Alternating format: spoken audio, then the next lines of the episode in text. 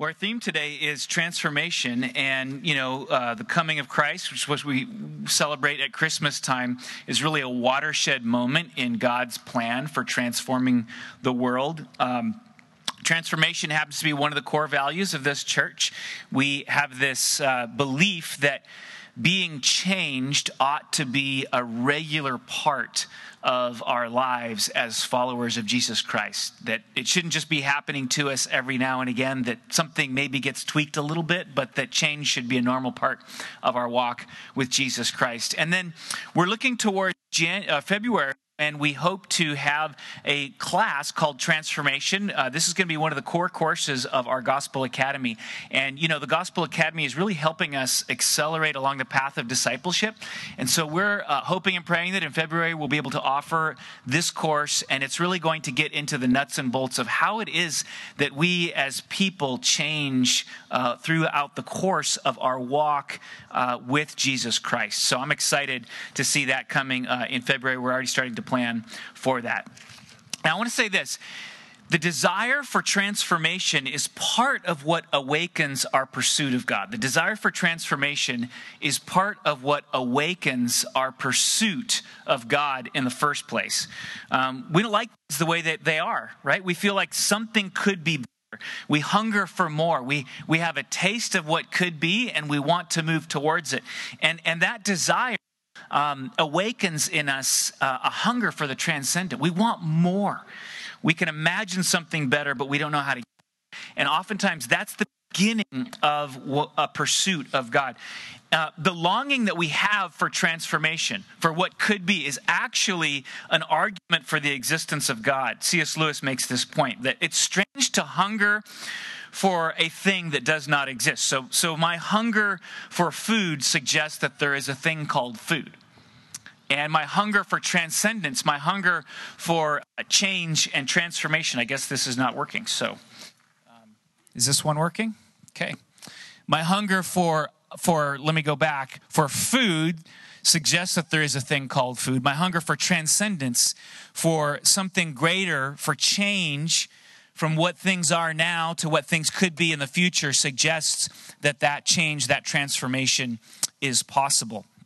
Um, Christians and atheists are, are moved by transcendence, right? We're all moved by it. That's why we experience, you know, a nice waterfall or, or maybe a beautiful wave or a su- sublime piece of music. And we love it, but we never feel like it's enough. We always feel like maybe um, it's a taste of something greater that we still hunger for. And so, this desire for change is awakened in us when we encounter that kind of transcendence in our lives and the lives that we live. They leave us hungering for more.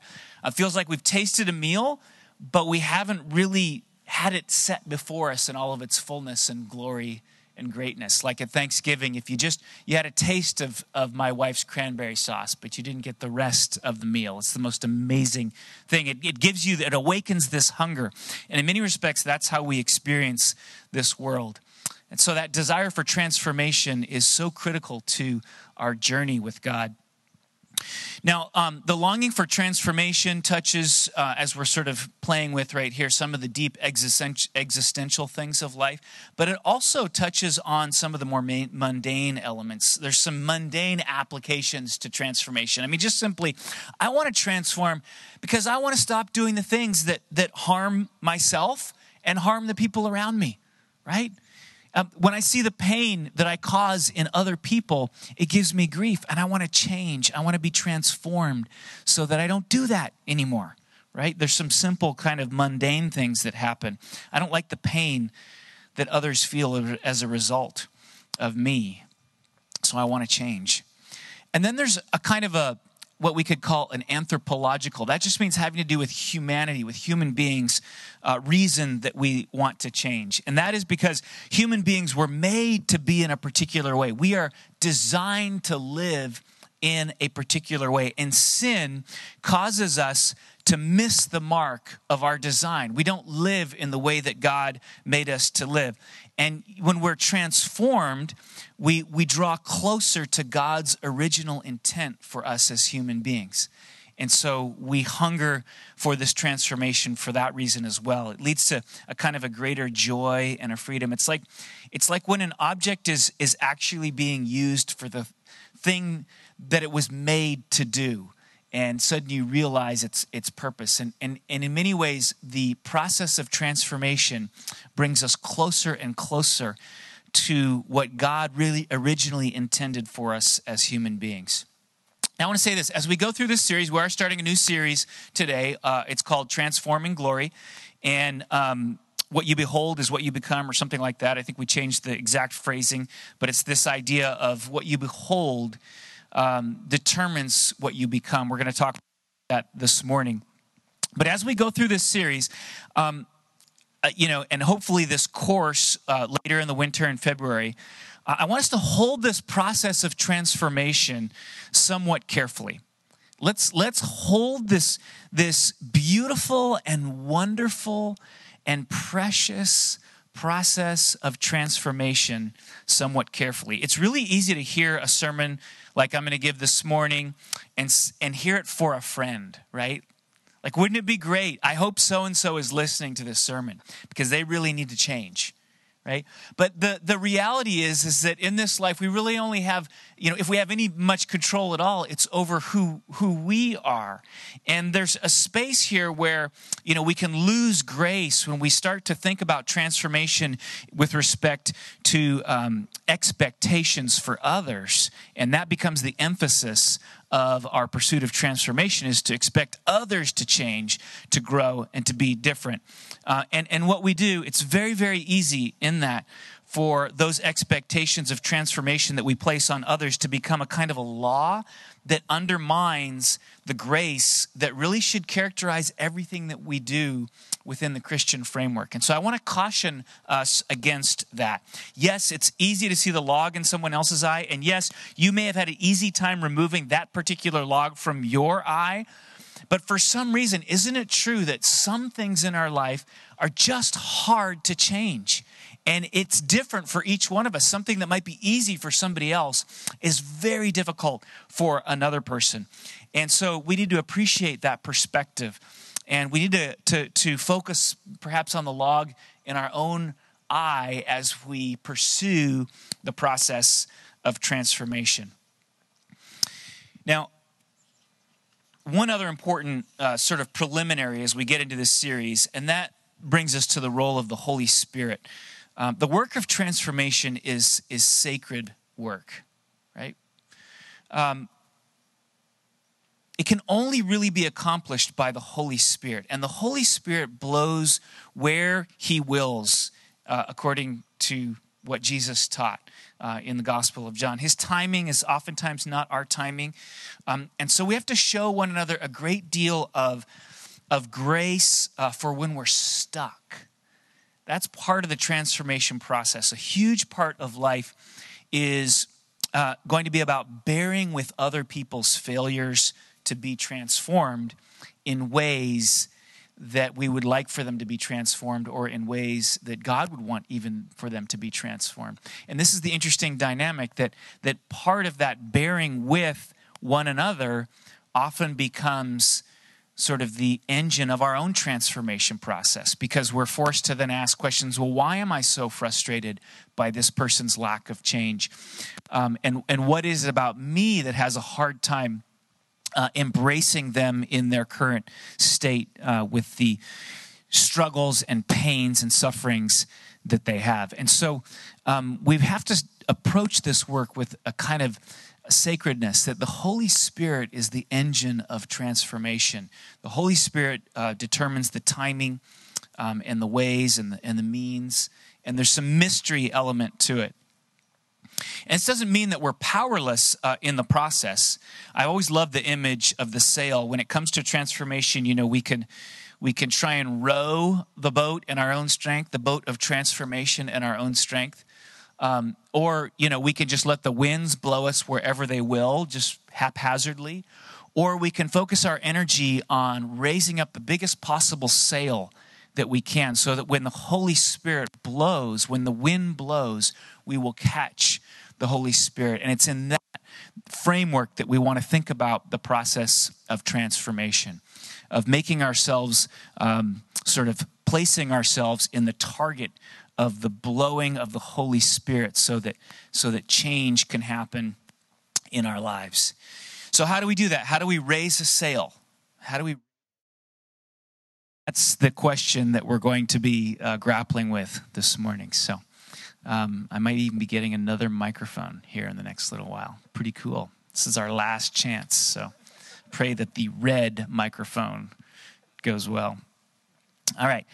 Um, 2 Corinthians 3:18. So if you would open to 2 Corinthians 3:18. Thank you so much. Thank you so much. Sounds better already. 2 Corinthians 3:18. This is going to help us to understand how change occurs. How do we raise that sail so that we can catch the Holy Spirit as the Lord blows across our lives? 2 Corinthians 3:18. And we all with unveiled face, beholding the glory of the Lord, are being transformed into the same image from one degree of glory to another. For this comes from the Lord who is the Spirit. We are being transformed. Now, the Greek word for transformed is the same word that we use to come up with metamorphosis.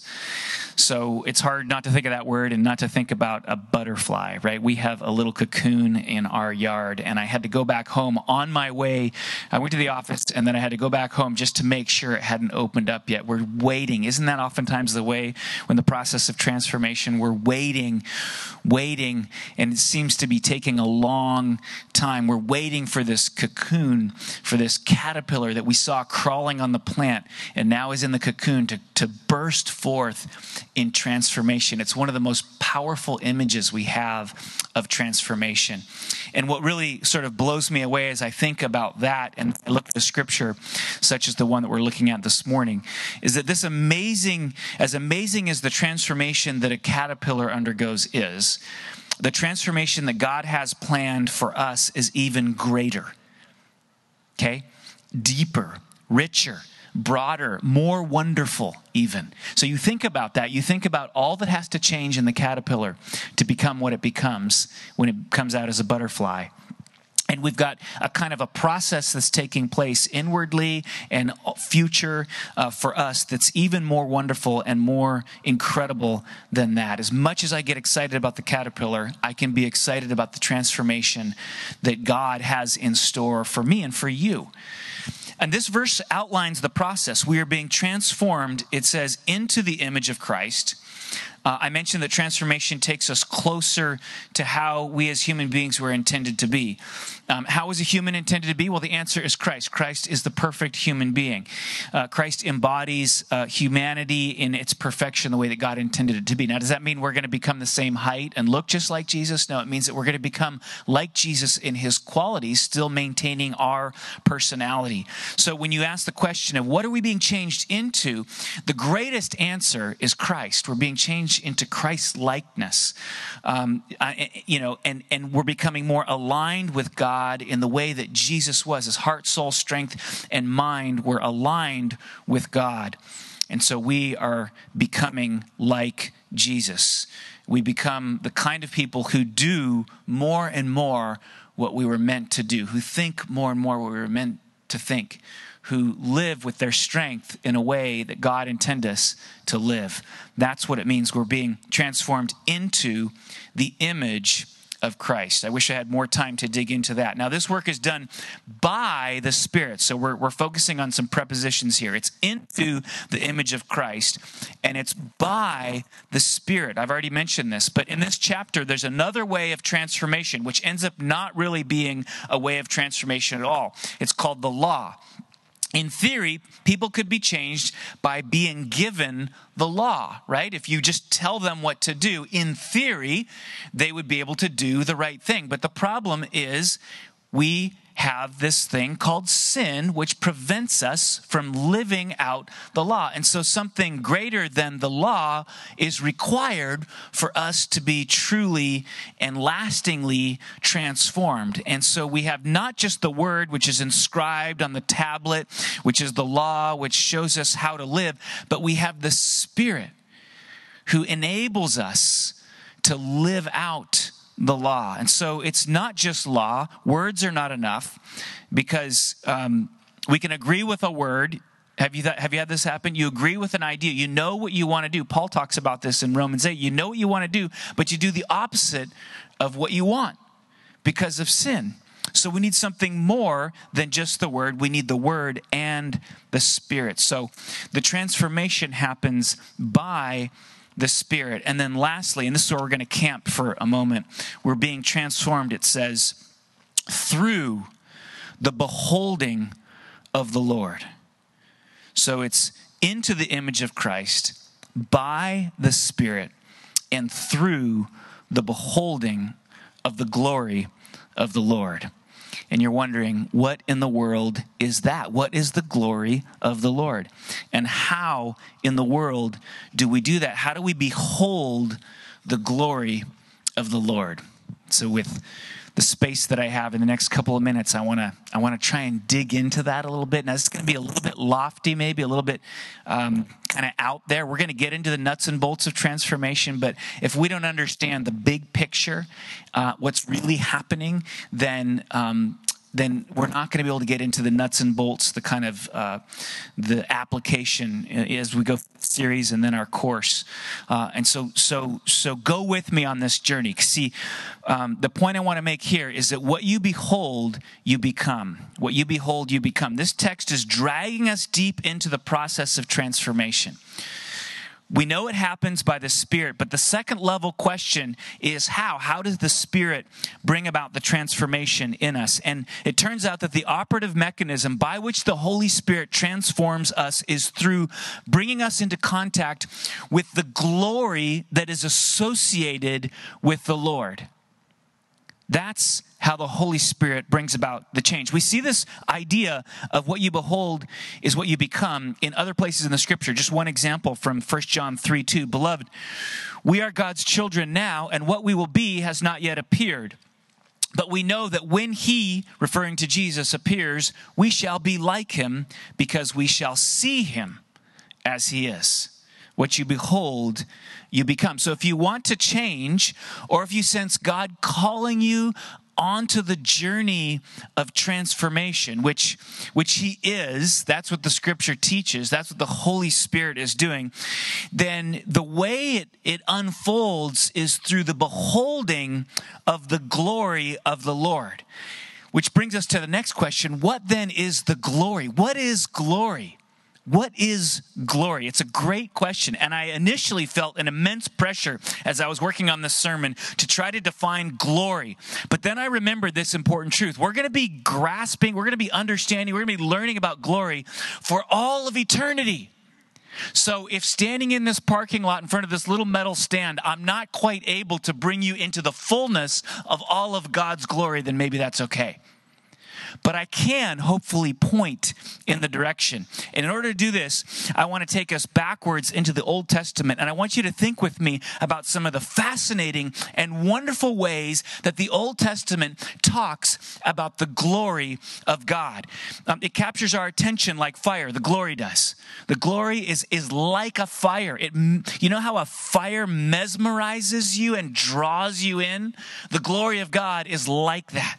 It emanates like a cloud spreading out and infiltrating all the places where you, you wouldn't be able to go. But smoke has this ability to infiltrate uh, in all the, the, the nooks and crannies. And that's what the glory of God does. It rises like the sun and blankets its surrounding with radiance, which we're experiencing at this moment as I stand here in the sun. It's the message, you know, that the stars declare, the heavens declare the glories of God. The, the stars declare from their inconceivably remote perches, perches like out in, you know, we can't even begin to fathom how far away the stars are and they're, they're shining brilliantly. And what is the purpose of all that? And the Bible teaches us that the purpose of that is to declare the glory of God. They're in the cheap seats yelling with all their might the glory of God. That's what the stars are. So they're big and awesome and powerful. They declare the glory of God. It's referenced, the glory is in symbols that God has his people construct. Like he tells the people to make this ark, and it's amazing and beautiful, and and and, and accompanying it is the glory of God. And, and we could spend a whole sermon just exploring what the ark is. You know, the priests' ornate clothing. Um, God, it's amazing when you read through the Old Testament and, and every little part of the priest's clothing, clothing was designed to manifest the glory of God, to be a symbol which points to the glory of God. The accoutrements of the king, right? Which is why we love to watch The Crown. We like to see all the things, you know, or, or, we would love to go to Wakanda and see all the things associated with kingliness. There's something glorious about all the accoutrements of the king. Glory is the sense of exhilaration that accompanies the victory of God. That's what we see in the Old Testament. And then, you know, when there's this great victory and you you just can't help yourself but but celebrate it, right? You, you just can't help but jump into the celebration. That's that's you embracing and being a part of the glory of God. It's the name of God and it's his fame, both of which inspire us to, to make music and to sing songs. It's his presence, it's the splendor of his holiness, it's his strength. And one day it will cover the entire earth. The Bible teaches us. One day it will cover the entire earth, and life will be abundant and why will it be abundant? Because we'll be bathing in the glory of the Lord. That's what's going to make it abundant. That's what's going to make heaven heaven. And we're going to be discovering day in and day out the majesty and the wonder and the beauty and the splendor of the glory of God. His mercies of glory will be new every morning. And that's just the Old Testament. When we turn the page over into the New Testament, it's as if all of these these threads of glory, right? We we've tried to pull out some threads. What what is glory? And we're we're thinking about the various threads in the Old Testament. It's, it's as if when you turn the page into the New Testament, all of those threads have been woven into a multicolored coat that Jesus puts on himself. And we come to find out that as he puts it on, it's been perfectly tailored for him. Or if you like to think of another metaphor, it's as if Jesus is the glass prism through which the blinding bright light of the glory of God shines and is refracted refracted into all of its different colors so that we be, can begin to see the multiple layers and wonders of His glory. I was uh, on my Sabbath sitting in the side yard and drinking a glass of water and it was getting kind of cold so i moved into the sun and i was standing in the sun and I, I was holding my glass of water like this the sun was warming me and i pulled up the glass of water, and suddenly the sun came reflecting into my glass, and it just sort of exploded in my face. As I pulled the glass up, it sort of exploded with colors. And all it had was water. But suddenly, this very mundane looking, plain looking glass held up into the sun with the sun shining brilliantly through it you know, just captured my, it mesmerized me. It captured my attention. And I could see all the, the nooks and crannies, the, the elements of the glass were, were, were manifest to me. Things that I hadn't noticed about this, this old glass, which was now shining forth in a kind of a, a glory. Well, if God can do something like that with a drinking glass, you know, imagine what he does with the person of Jesus Christ. And here's the powerful thing. Oh, we're going for number four. All right. Yeah, sorry about that. Here's, here's the. We may not. We may need the other one. Now we're working? Okay. Here's the powerful point of that is that it's that it's that magnificence of the glory of God uh, in Christ, which brings about the transformation that we long for, that we hunger for, that we can't do on our own, that, that we would hope for the people that we love, that, that becomes a taste of the future which we so desperately want to participate in. It's transforming glory. What you behold is what you become. What you behold is what you become. So then the question is, you know, how do we behold the glory of God? How do we behold the glory of the Lord? We ask ourselves, and, and you may ask yourself this morning, okay, if, if that's how transformation comes, you've been, you know, painting this picture of this sort of lofty thing. How can I, in my own humanity, you know, um, waking up in the morning with my sort of everyday life, you know, what you're talking about is too far from me. I can't do it. I can't, I can't behold. How do I behold the glory of the Lord on a regular basis?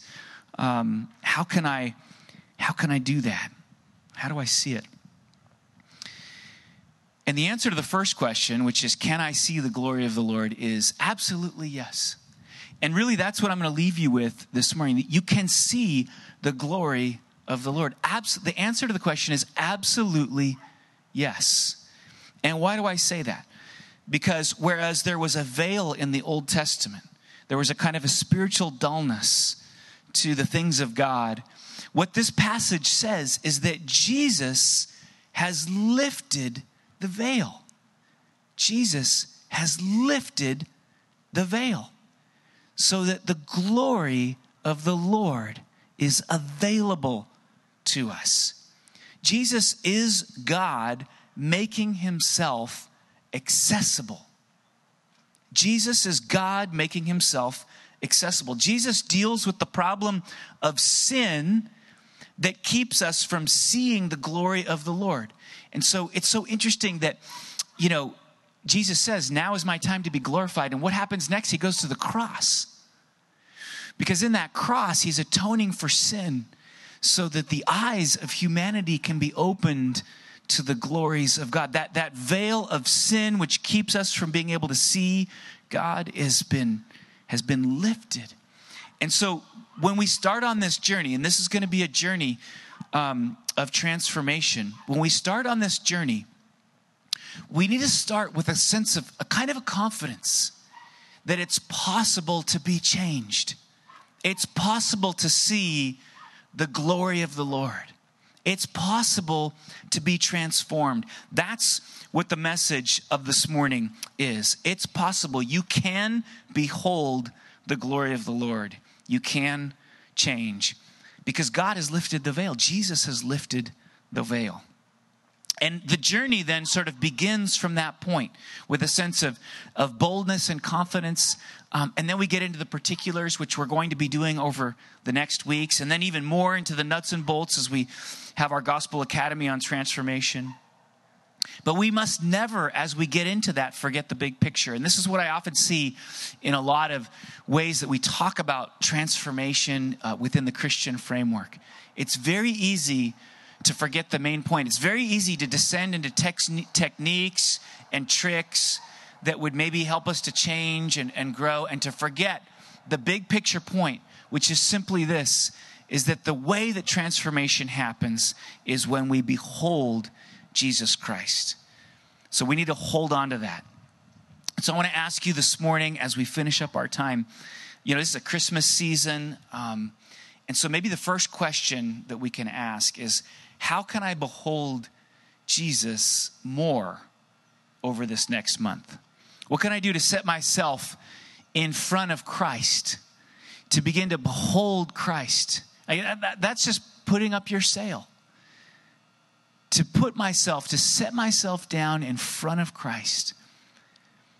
You know, God has given us unique personalities, and something that works for one person may not be as effective for another. Um, and so, this is a little bit of inner work you got to do to figure out what does it mean to set yourself in front. How do the scriptures that teach of Christ become open to you? How do you get excited about them? Is it listening to sermons? Is it reading a book? Is it opening up the word early in the morning? How, over this season, when traditionally life gets more frenetic and complex, and we try to add to life, you know, additional parties and people and decorations and all these things. I don't know how we're going to do that during the pandemic, but you know, there will be some pressures to do some version of it. How, in the midst of this season, can I simply plant myself before Christ to behold Christ? One of the most poignant moments, right at the at the coming of Jesus, is where you've got Mary and Joseph, you've got all the animals there, uh, and then somehow uh, it unfolds over time. We don't know the exact way in which it unfolds, but here come the shepherds and they behold this this baby and then the Magi come bringing gifts and they behold this baby. And, and, and let that be an image for you as you launch into this season, this December 2020. Um, with all that's taken place and all the hits you've taken and the suffering that you've endured and the uncertainty, how will you be- place yourself before the incarnated God, Jesus Christ? and behold the glory. Because that is the essence of the transformation that we all desperately long for. So, God, would you meet us this season?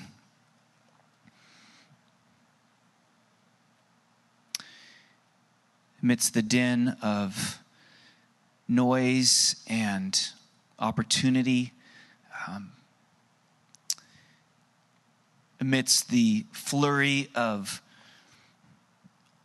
elements popping up on our screens, calling us to behold them. Some unhealthy, some downright sinful, some painful, some stressful, some anxiety producing. God, would you give us a vision for Mary and Joseph planted before the manger, for the shepherds, for the magi? for the angels surrounding them. That we might give ourselves, devote ourselves to beholding your glory this season. And by it, to be caught up in it and to be transformed through it. Would you unleash your spirit upon us as a church and as individuals because of the shed blood of Jesus Christ, the glorious thing that Jesus did in going to the cross? Would you unleash your spirit upon us and guide us, guide our sight so that we might have clear vision? Lift the veil. If there's any obstacles keeping us from seeing and beholding your glory, lift the veil. Continue to lift the veil that we might see you and be transformed. Walk with us on this journey. Help us not to hold expectations for others, but to really seek our own growth and to allow ourselves to become people who love more like Christ, who live more like Christ, who serve more like Christ. That's what we're hoping and longing for, we pray. In Jesus' name, amen.